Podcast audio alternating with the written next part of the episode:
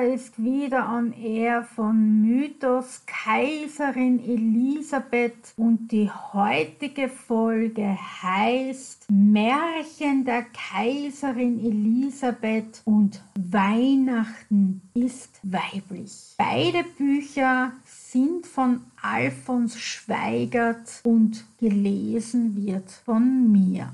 Ja, es ist Weihnachten, meine lieben Zuhörer und Zuhörerinnen. Und deswegen habe ich mir gedacht, ich mache eine Weihnachtsfolge mit Märchen der Kaiserin Elisabeth und mit ein paar Erklärungen dazu, die Alfons Schweigert, ein ganz ein renommierter Historiker aus Deutschland, der sich viel mit dem Haus Wittelsbach und Habsburg beschäftigt, aber vor allem mit den Wittelsbachern und deswegen möchte ich euch ein paar Gedichte und ein paar Märchen vorlesen. Der zweite Teil wird jetzt nicht ganz so Elisabeth-lastig sein, aber ein bisschen geschichtlich sein. Und ich hoffe aber trotzdem, dass euch die Folge gefällt. Also, dann fangen wir wieder einmal beim Beginn an, wie ich das immer so schön formuliere.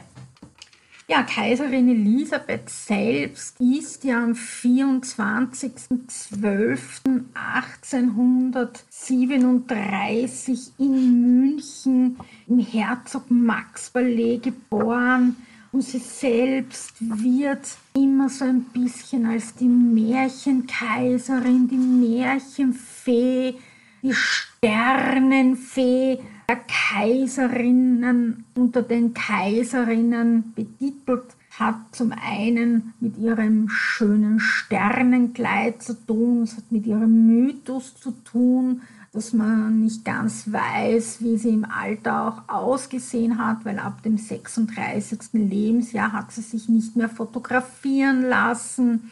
Sie hat sich den Fächer immer sehr vor, dem, vor das Gesicht gehalten auch das ist ein Mythos. Man sagt jemand nach, sie wollte nicht gesehen werden, weil sollte man so ein bisschen in den alten Unterlagen lesen, da steht drinnen, dass sie Augenprobleme hatte und mit dem Gegenlicht und mit dem Zwielicht sehr zu kämpfen hatte. Und obwohl ihr Bruder Augenarzt war, konnte er ihr nicht helfen. So hatte sie immer den Fächer vor dem Gesicht, um sich vor der Sonne zu schützen und um diese schweren Schattenspiele auszugleichen, die der Fächer ihr dann natürlich geliefert hat und Dunkelheit vor das Gesicht brachte. Also es ist immer so ein bisschen, wird ihr angedichtet, ja, wegen dem Falten und wegen, dem, wegen der Schönheit hat sie sich verborgen. Natürlich spielt das auch eine Rolle, aber es war nicht immer alles, damit sie nicht gesehen wird, sondern auch um ihre immer schlechter werdenden Augen zu schützen. Ihre Geburt selber wird schon als große Märchendarstellung immer angesehen. Sie ist an einem Weihnachtsabend geboren, am 24. Dezember, wie gesagt, und an einem Sonntag noch dazu. Und dann hatte sie noch einen Zahn im Mund. Auch das galt als Glückssymbol der damaligen Zeit. Und Elisabeth selbst schrieb in ihr Poesiealbum, ich bin ein Sonntagskind, ein Kind der Sonne, goldenen Strahlen wand mir zum Throne, mit ihrem Glanze flocht sie meine Krone, in ihrem Lichte ist es, dass ich wohne, doch wenn sie mir je schwindet, muss ich sterben. Also sie selbst hat es schon immer so gesehen, dass sie sehr viel Glück in ihrem Leben hat, sehr wohl sich ihrem Stand bewusst ist und auch weiß, wo sie steht, aber sie wusste auch, wenn sie das verliert, dann stirbt sie. Und im Grunde genommen ist das auch passiert. Als sie dann tatsächlich ermordet wurde, wurde ihr Glückstag, ihr 24. Dezember, dann als Unglückstag angesehen. Also dass das gar nicht so ein Glückstag war, wie man immer gesagt hat, ach, die Frau hatte immer nur Glück in ihrem Leben und das war ein Weihnachtstag, sondern man sagt dann, na ja, ob das so ein Glück war, an so einem Tag geboren zu sein, es ist ja doch nicht so toll und so weiter. Also dann sagte man wieder, na ja, es ist doch sehr viel Pech dabei. Also ihr seht, dieser Mythos, das hat sich schon nach dem Tode gebildet und hält bis heute an. 17 Jahre nach ihrer Geburt schrieb ein Schriftsteller Theodor Scheibe die Gaben des Herrn, ein Gedicht über die Kaiserin und das möchte ich euch kurz vorlesen. Auch das hat Alfons Schweiger zusammengetragen in diesem wunderbaren Buch Märchen der Kaiserin Elisabeth. Die Christnacht kam vor 17 Jahren, da stiegen nieder Engelscharen, ein hohes Kind begrüßen sie,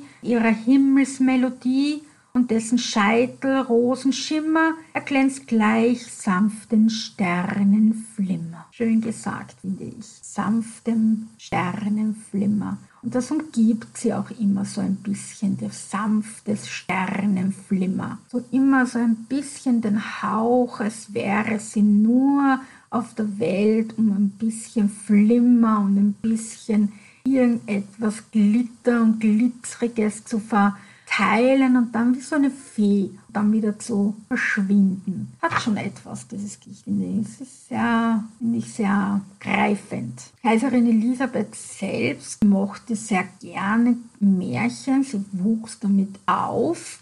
Die Gebrüder Grimm haben ja bereits 1812 bis 1858 haben die ja bereits ihre ersten Märchenbände veröffentlicht und auch Hans Christian Andersen war dann schon bereit, seine ersten Märchen zu veröffentlichen. Und einer der großen der damaligen Zeit, den man heute gar nicht kennt mehr, ist Ludwig Bechstein. Und er hat 1845 deutsches Märchenbuch herausgebracht. Und dieses hat Kaiserin Elisabeth ganz besonders geliebt daraus ist ein Märchen von ihm.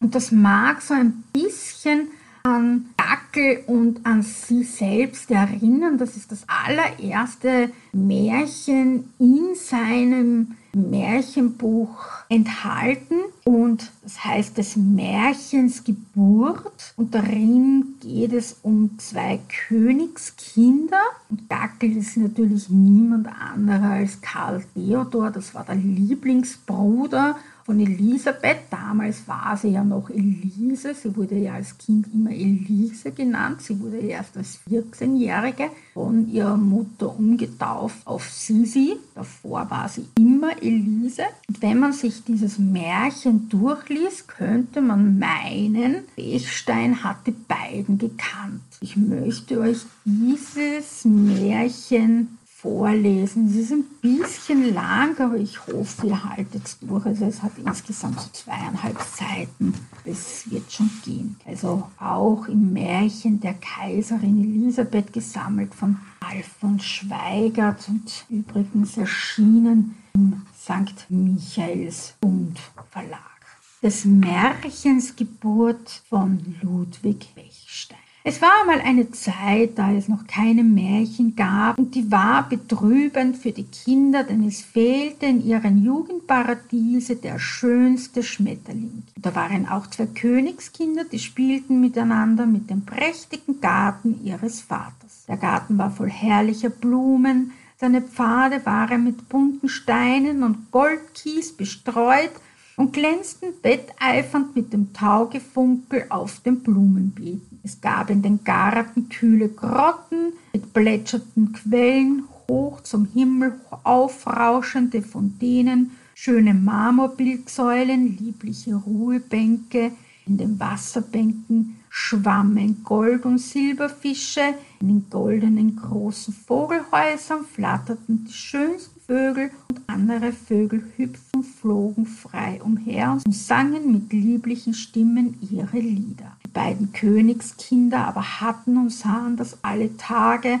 und so waren sie müde des Glanzes der Steine, des Duftes der Blumen, der Springbrunnen und der Fische, welche so stumm waren, und der Vögel, deren Lieder sie nicht verstanden. Die Kinder saßen still beisammen und waren traurig. Wir hatten alles, was nur ein Kind sich wünschen mag. Gute Eltern, die kostbarsten Spielsachen, die schönsten Kleider, wohlschmeckende Speisen und Getränke und durften tagtäglich in den schönen Garten spielen. Sie waren traurig, obschon sie nicht wussten warum und nicht wussten, was ihnen fehle. Da trat zu ihnen ihre Mutter, die Königin, eine schöne, hohe Frau mit mild freundlichen Zügen, und sie bekümmerte sich darüber, dass ihre Kinder so traurig waren und sie wehmütig anlächelten, statt mit Jauchzen und ihr entgegenzufliegen. Sie betrübte sich, dass ihre Kinder nicht glücklich waren. Wie doch Kinder sein sollen und sein können, weil sie noch keine Sorgen kennen und der Himmel der Jugend meist ein wolkenloser ist. Die Königin setzte sich zu ihren beiden Kindern, die ein Knabe und ein Mädchen waren, und schlang um jedes derselben einen ihrer vollen weißen Arme, welche goldene Spangen schmückten, und fragte gar mütterlich und lieblich, was fehlt euch, meine lieben Kinder?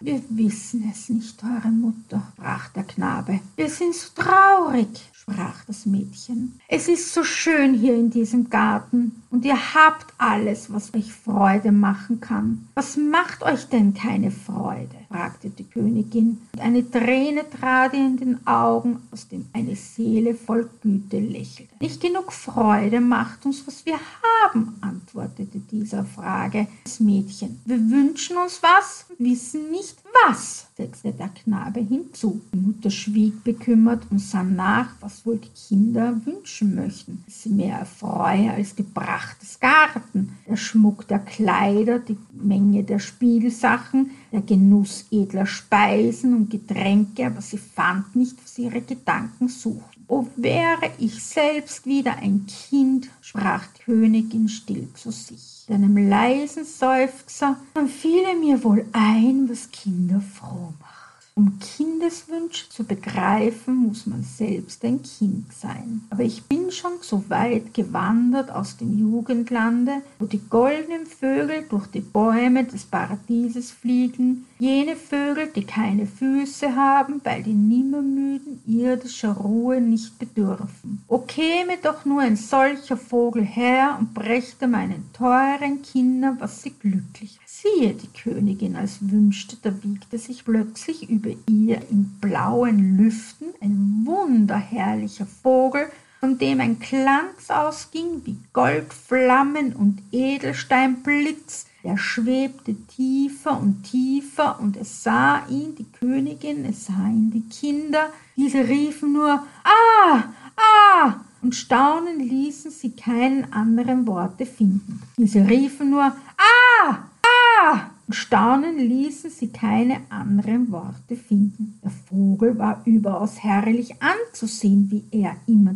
tiefer schwebend sich niedersenkte, so schimmernd, so glänzend im Regenbogenfarben gefunkelt, fast das ganze Augen blendend und doch immer wieder das Auge fesseln. Er war so schön, dass die Königin und die Kinder vor Freude leise schauten, zumal sie jetzt das Wehen seiner Flügel fühlten. Und ehe sie es ahnten, so hatte sich der Wundervogel niedergelassen in den Schoß der Königin, der Mutter und sah aus Augen, die wie freundliche Kinderaugen gestaltet waren, die Kinder an und doch war es etwas in diesen Augen, das die Kinder nicht begriffen. Etwas Fremdartiges, Schauerhaftes. Sie wagten darum nicht, den Vogel zu berühren. Auch sahen sie jetzt, dass der seltsam überirdisch schöne Vogel und seinen glänzbunten Federn auch einige tiefschwarze Federn hatte, die man aber von Weitem nicht gewahrte. Indes blieb den Kindern zu näherer Betrachtung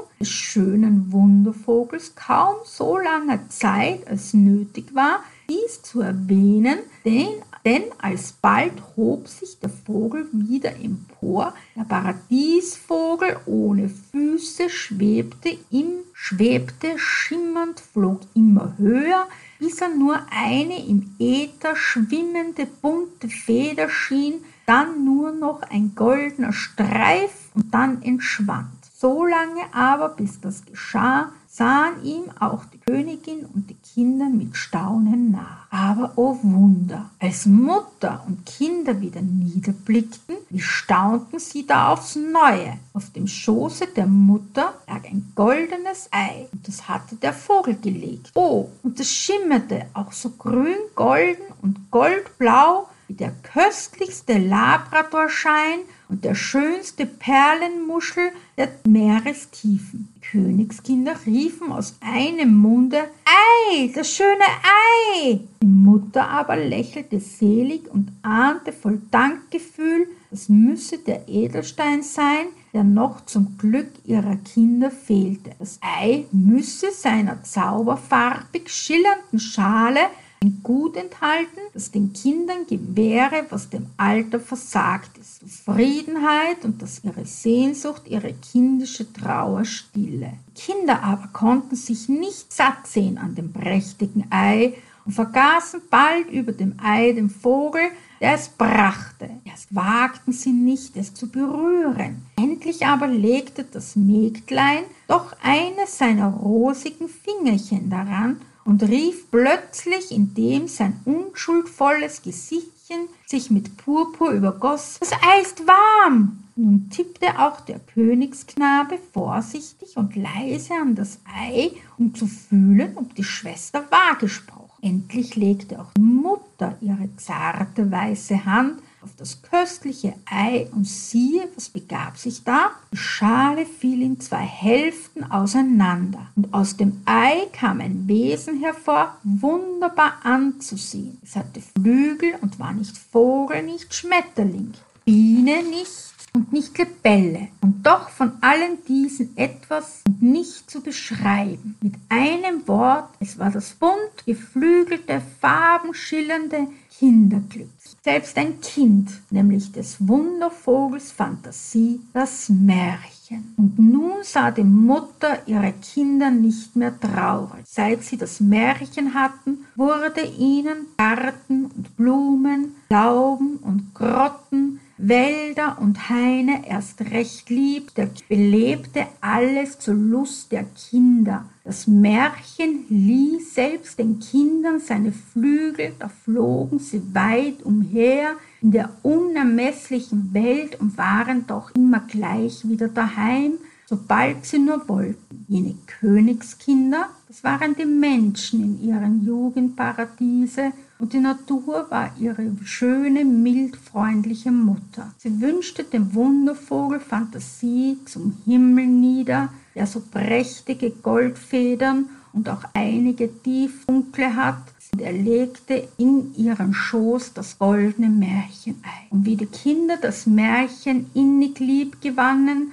das ihre Kindheitstage verschönte, in tausend einerlei Gestaltungen und Verwandlungen, Sie ergötzte und über alle Häuser und Hütten, über alle Schlösser und Paläste flog, so war des Märchens Art auch diese, dass es selbst den Erwachsenen gefiel und sie sich seiner freuten, wenn sie nur etwas aus dem Garten der Kindheit mit hinübergetragen in das reifere Alter, nämlich die Kindlichkeit des Herzens. Ludwig Bechstein. Wunderschönes Märchen, findet ihr nicht? Der Vogel der Fantasie. Dass Kaiserin Elisabeth als Titania Gedichte schrieb, wissen wir alle. Dass aber Kaiserin Elisabeth auch Märchen schrieb, das wissen nur ganz, ganz wenige. Alfons Schweigert hat sich die Aufgabe gemacht und hat diese ausfindig gemacht. Drei diese Geschichten sind im Buch enthalten und eines davon möchte ich euch heute vorlesen. Der Geist des Sees und die junge Königin. Es lebte einmal eine unglückliche junge Königin. Die hatte einen König geheiratet, der über zwei Länder herrschte. Sie hatte einen Sohn, aber sie wünschten sich einen zweiten als Thronfolger in dem anderen Königreiche, das ein, Herr, das ein, Herr, das ein herrliches Land reich an Gebirgen und Wäldern war, mit einer romantischen und hochherzigen Bevölkerung.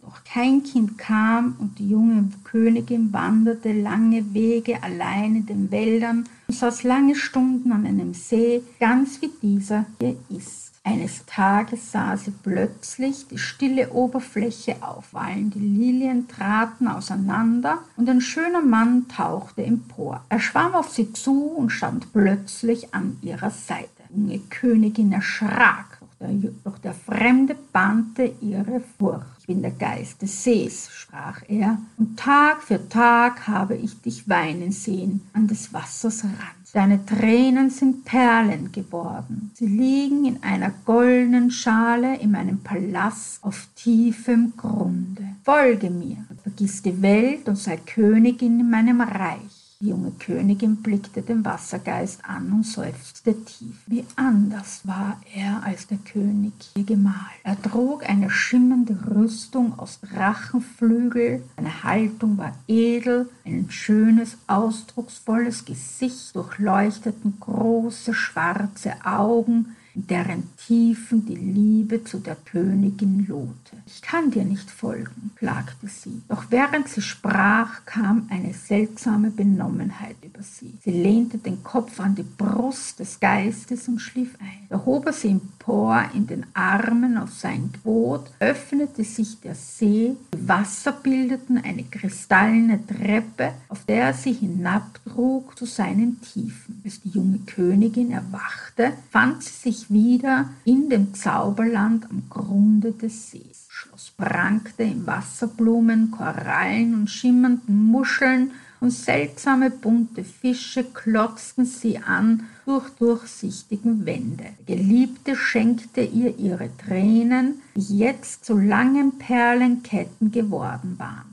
Erstaunen sah die junge Königin, wie viele sie vergossen hatte. Doch sie erinnerte sich daran, dass Frauentränen ja unerschöpflich sind wie das ewige Tropfen der Zeit. Bisweilen erhellte die Sonne die Dämmerung unter dem Wasser zu Bernstein. Und manchmal verwandelten ihre sterbenden Strahlen das Wasser in Blut. In den Nächten küsste der Mond die Herzen der kalten Blumen, die sich nur seiner Liebe öffneten. Dann durchzitterte ein blaues Licht das Feenreich. Liebliche Nymphen tanzten und sangen vor der gefangenen Königin und schmückten ihr schweres Haar mit funkelnden Aquamarin und jenen vielfarbigen Steinen, die man im Rheine findet. Sie saß neben ihrem Geliebten auf dem kristallenen Throne und schlief in seinen Armen auf dem Bett von Lilienblättern. Doch nach einiger Zeit ergriff sie Heimweh nach der Welt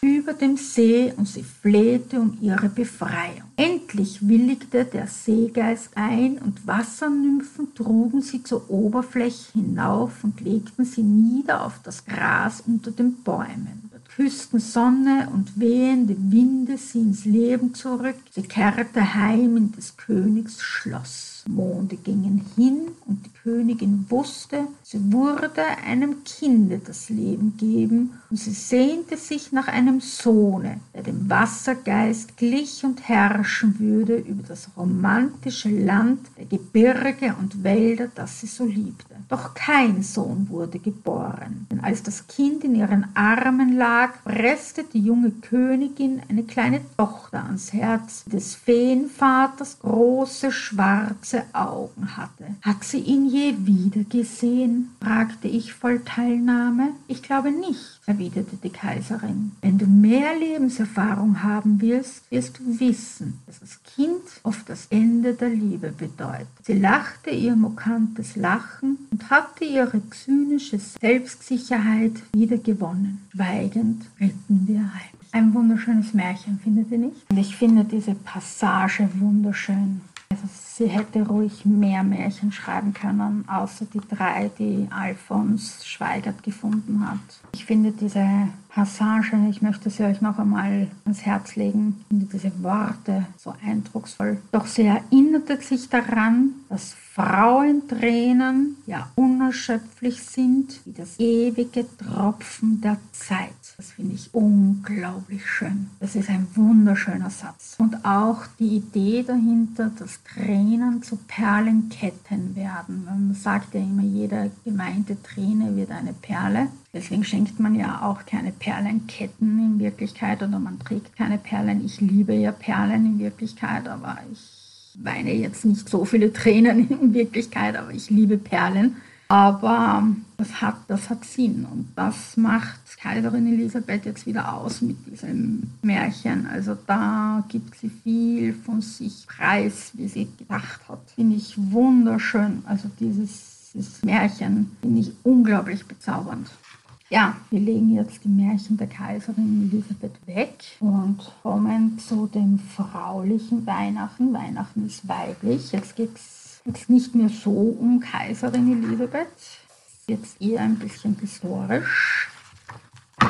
Ich möchte euch auch wieder drei Geschichten vorlesen. Die erste Geschichte ist, wäre Jesus ein Mädchen gewesen, was dann? Es klingt in Wirklichkeit lustiger, als es ist, aber in Wirklichkeit geht es hier um das Patriarchat, das ähm, generell, aber man kann diese ganze Geschichte auch aufs 19. Jahrhundert ganz gut ummünzen weil auch hier ganz gut herauskommt, wie die Frau im 19. Jahrhundert dem Mann noch gehört hat und gehörig war. Also sie hatte nichts zu sagen, sie hatte nichts zu melden, es gab kaum Berufe für eine Frau. Vor allem im Adel durfte die Frau nichts machen, musste nur schön sein, musste den Mann heiraten, der ihr gegeben wurde, sie musste Kinder bekommen. Sie musste froh sein, wenn sie keine Kinder bekommen konnte, dass, dass sie dann den Mann behalten hat und nicht abgestoßen wurde und die nächste geheiratet wurde und so weiter und so weiter. Und um diese Geschichte geht es hier, was wäre, wenn Jesus ein Mädchen gewesen wäre. Wäre Jesus ein Mädchen gewesen, was dann? Immer wieder fragen sich Frauen, warum Jesus eigentlich nicht als Mädchen geboren wurde. Sicher fragte sich das auch Gott. Doch er entschied sich aus gutem Grund, dass Jesus als Junge zur Welt kam. Zu Jesus Zeiten waren die Gesellschaft patriarchalisch orientiert. Frauen waren den Männern untergeordnet, zuerst ihren Vätern, dann ihren Ehemännern. Die meisten jungen Jüdinnen wurden blutjung von ihren Vätern verheiratet. Auch der gesellschaftswirtschaftliche Stand der Frau war äußerst bescheiden. Palästinensische Hebräerinnen gehörten zu den Ärmsten der Welt und hatten kaum ein Recht auf Eigentum. Auch ein Erbrecht wurde ihnen nicht zugestanden und die Männer konnten sich aus den niedrigsten Gründen von ihnen scheiden lassen. So zum Beispiel, wenn ihre Frauen das Essen anbrennen ließen. Frauen durften sich hingegen von ihren Männern nicht trennen. Wurde eine Frau des Ehebruchs beschuldigt, machte man kurzen Prozess mit ihr und ließ sie von den Männern des Vaters steinigen. Geschiedene Frauen und Witwen waren schutzlos. In der Familie hatten sich die Frauen um die Kinder und den Haushalt zu kümmern. Während ihrer, Be während ihrer Periode galten sie als unrein und durften keinen Mann berühren. Passiert das versehentlich doch, musste sich der Mann einem wochenlangen Reinigungsritual unterziehen, bevor er wieder in den Tempel gehen durfte. Wegen ihrer periodischen Unreinheit durften Frauen auch nicht in den jüdischen Lehre unterrichtet werden. Kurzum, Frauen hatten zur Zeit Jesu keine offizielle religiöse oder führende Rolle im Judentum und waren somit machtlos und geradezu unsichtbar. Wäre Jesu also als Mädchen geboren worden, es hätte dann vielleicht Jesa geheißen, dann wäre sein seine Karriere schon bei der Geburt zu Ende gewesen. Als erster hätte Josef auf ein Mädchen enttäuscht reagiert und ebenso Maria. Die drei Weisen wären konsterniert gewesen und die Schriftgelehrten hätten Jesa keines Blickes gewürdigt. Josef hätte darauf bestanden, dass Jesa heiratet und ihr dazu einen Mann ausgesucht. Dann wäre sie als biedere Hausfrau und Mutter einer Kinderschar im Haushalt versumpft. Wäre sie aber trotz aller Hindernisse eine Wanderpredigerin geworden, hätte ihr vermutlich kein Mensch, also kein Mann, zugehört. Hätten sich ihr aber ein paar Frauen angeschlossen, was ebenfalls höchst fraglich ist, hätte sie es gewagt, die Regeln der Männerherrschaft in Frage zu stellen, dann hätten sich die Herren der Schöpfung nicht nur aufgeregt, sondern kurzen Prozess mit ihr gemacht und sie als Hexe, die ihr Lehren verkündet, kurzerhand gesteinigt. Höchst unwahrscheinlich also, dass Jeser alle Genderhürden überwunden und das Christentum begründet hätte. Deshalb ließ Gott notgedrungen und wohl überlegt einen Jungen zur Welt kommen, und wenn ihm ein Mädchen vielleicht lieber gewesen wäre, aber das wäre zur damaligen Zeit halt nicht besonders sinnvoll gewesen. Also im Prinzip wäre das geschrieben, was natürlich zu Jesus Geburt gewesen ist. Wie das heute ist, weiß ich nicht, ähm, weil ich mich mit dem Judentum ganz ehrlich nicht auskenne.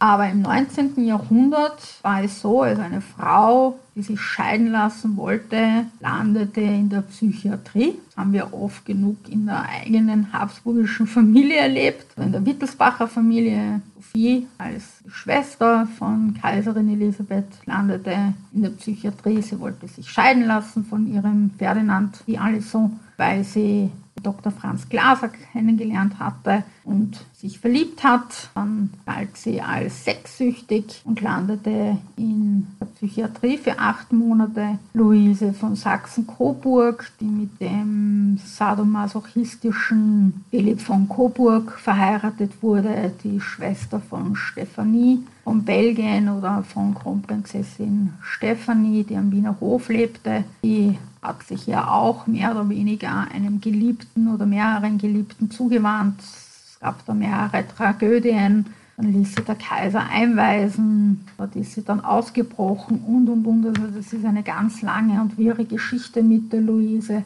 Aber auch sie wäre mehr oder weniger in der Psychiatrie versumpft. Und solche Geschichten gibt es zuhauf in der damaligen Zeit. Also eine Frau, die sich scheiden hat lassen, das ist so gut wie nicht überliefert. Es gibt ganz, ganz, ganz, ganz wenige Fälle, wo sich wirklich die Frau scheiden lassen durfte. Aber da hat es in irgendeiner Weise hm, psychische Probleme des Mannes gegeben oder wie auch immer. Zum Beispiel die Verlobung zwischen Minna und Siegfried wurde gelöst. Also Siegfried in Bayern sind Minna oder Maria Annunziata, Erzherzog Maria Annunziata, der Tochter von Erzherzog Karl Ludwig wurde aufgehoben auf der Verlobungsfahrt, weil er hatte einen Sturz vom Pferd und hatte seit damals ganz schwere eine Kopfverletzung hatte seit damals ganz wirre Ansichten, hat auf Passanten geschossen und aufs Essen gepinkelt und so ganz, ganz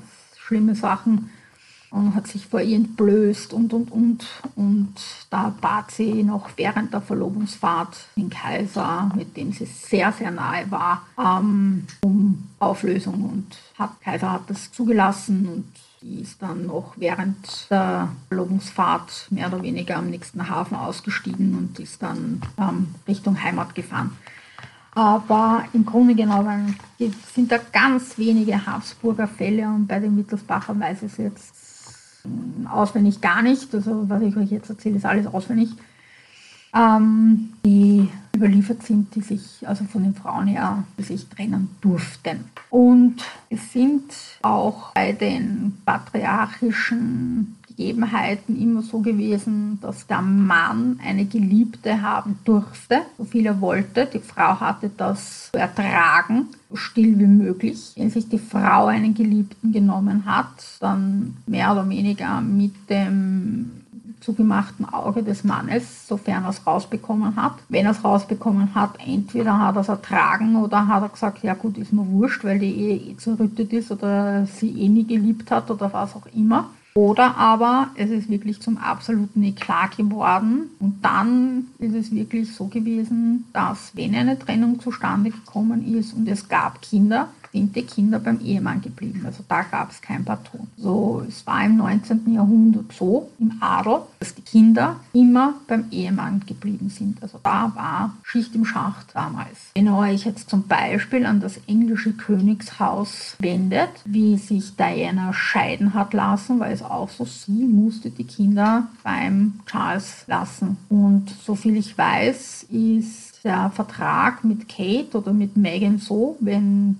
sich eine von den beiden scheiden lässt, sind die Kinder jeweils beim William oder beim Prince Harry oder wie er jetzt den Titel trägt. Das weiß ich jetzt ehrlich gesagt gar nicht. Denn seine Geschichte verfolge ich seit dem ganzen Drama nach der Hochzeit nicht mehr. Aber wie auch immer, aber das ist halt im Adel wirklich noch so und würde es bei irgendwem anderen von diesen ganzen nicht die müssten alle von den Frauen, müssten alle ihre Kinder am Königshaus lassen. Also es ist wirklich noch heute so, dass wenn die Frau geht, muss das Kind am Königshof bleiben. Traurig das ist. So, gehen wir weiter in der Geschichte. Jetzt möchte ich euch die Sissi, die Weihnachtskaiserin, vorlesen. Kurz vor Weihnachten 1955 gab es die Uraufführung einer Historienschnulze, die das Publikum in ganz Europa zu Millionen in die Kinos lockte. Sisse, damals noch mit Doppel-S geschrieben, dies der Film, der die erst 17-jährige Romy Schneider in der Titelrolle zum Star und Idol macht. Den Einfall dazu hatte der Wiener Regisseur und Drehbuchautor Ernst Marischka, der auch das Drehbuch verfasste. Die Welturaufführung fand am 21. Dezember 1955 in Wien statt und kurz darauf hatte in Österreich jeder und vor allem jede Frau diesen Film gesehen. Das Sissi-Fieber griff rasch auf Deutschland über wo der Kinostart am 23. Dezember 1955 in München in einem Kino am Stachus stattfand. Auch in Nizza, Madrid, Amsterdam und Helsinki bildeten sich vor den Kinos lange Schlangen und alle Besucherrekorde wurden gebrochen. Seit Ende des Zweiten Weltkriegs waren erst zehn Jahre vergangen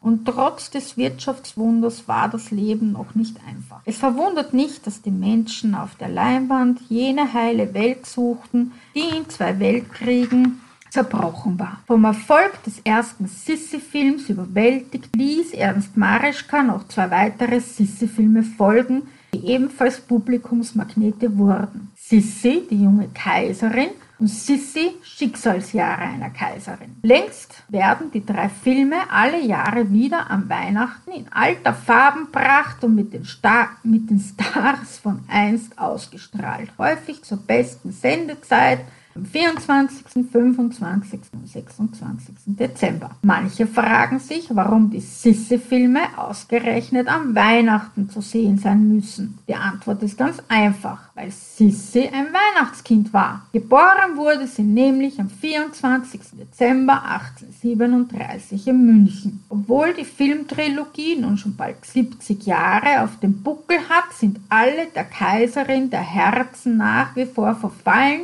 und lassen sich von ihr stets aufs Neue verzaubern. Die weiblichen Filmfans, Großmütter, Mütter und Töchter schwärmen von der atemberaubenden, süßen Romy Schneider als Kaiserin Elisabeth, Sissi und dem gut aussehenden Karl-Heinz Böhm in der Rolle des Kaisers Franz Josefs, aber auch von der traumhaft prächtigen Roben und jede Frau wünscht sich einmal eins der unglaublich herrlichen Kleider tragen zu dürfen. Die junge Romy Schneider ist aber auch eine Augenweide. Herzbeben befällt alle, wenn sich die verspielte 15-jährige Herzogin Elisabeth in Bayern im ersten Teil der Trilogie Hals über Kopf in den regierenden Kaiser von Österreich verliebt. Eigentlich hätte der ja Sissis ältere Schwester Helene zur Frau nehmen sollen. Er, Herrscher über ein Vielvölkerreich, entschied sich für die junge bayerische Herzogin, der er 1854 unter dem Jubel seiner Untertanen in der Wiener Augustinerkirche vor 70 Bischöfen das Ja-Wort gab. Während Sissis Eltern ihrer Tochter herzlich zugetan sind,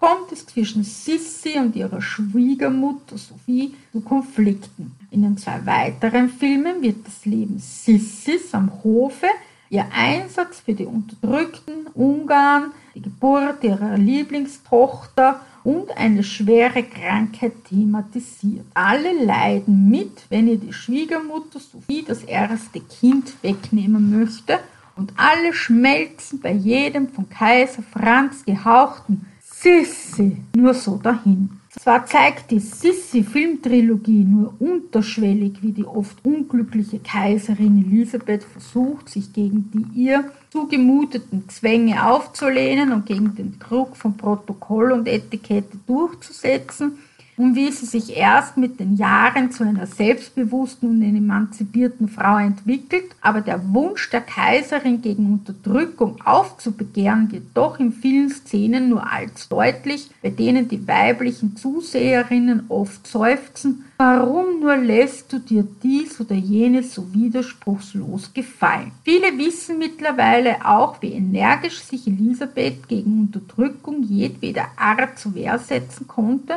und wodurch sie sich vielem verweigerte, was ihr zugemutet werden sollte. Schmerzlich empfunden wird die Tatsache, dass weder den realen Sissi ein glückliches Ende beschieden war, 1898 in Genf von einem Anarchisten ermordet wurde, noch Romy Schneider, die 1982 im Alter von erst 43 Jahren unter tragischen Umständen an gebrochenem Herzen starb. Für sie war der Kinohit über die unglückliche Kaiserin Fluch und Segen zugleich. Auch das bewegte Frauen, die den Sissi-Dreiteiler mit einer Mischung aus Heimatfilm und Melodram aus Märchen und Biedermeier Idylle deshalb alle Jahre am Weihnachten immer wieder sehen wollen.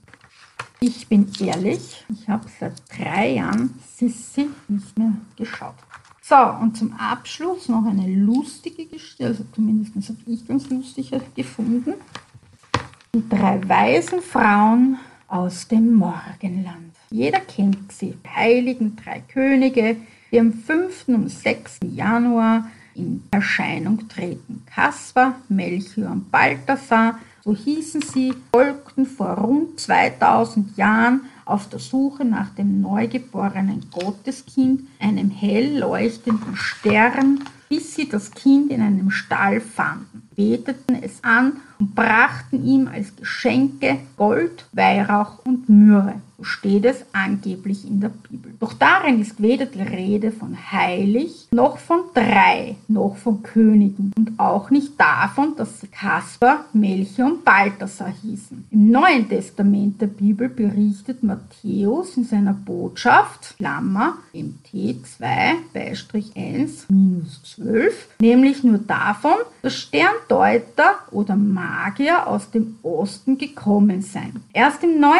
Jahrhundert wurde wurde die Zahl 3 genannt und dazu die Namen Kaspar, Melchior und Balthasar. Eigenartig, dass die Anfangsbuchstaben der angeblichen drei Könige K plus M plus B und denen die Ostalpen bekannten Frauen Katharina, Margarete und Barbara übereinstimmen. Ist es womöglich nur ein Zufall? Diese heiligen drei Maron, wie sie auch genannt werden, gehen auf drei alte keltische Muttergöttinnen zurück. Die Erd-, Mond- und Sonnenmutter, die später als die drei Beten bekannt wurden, als Wilbet, Ambet und Borbet drei Schicksalsgöttinnen. Zum Glück für die Menschen waren die drei gütige Frauen, die man sich in allen Angelegenheiten wenden konnte. Später unter dem Einfluss des Christentums wurden daraus zunächst die heilige Fides, die heilige Spes und die heilige Caritas, also Glaube,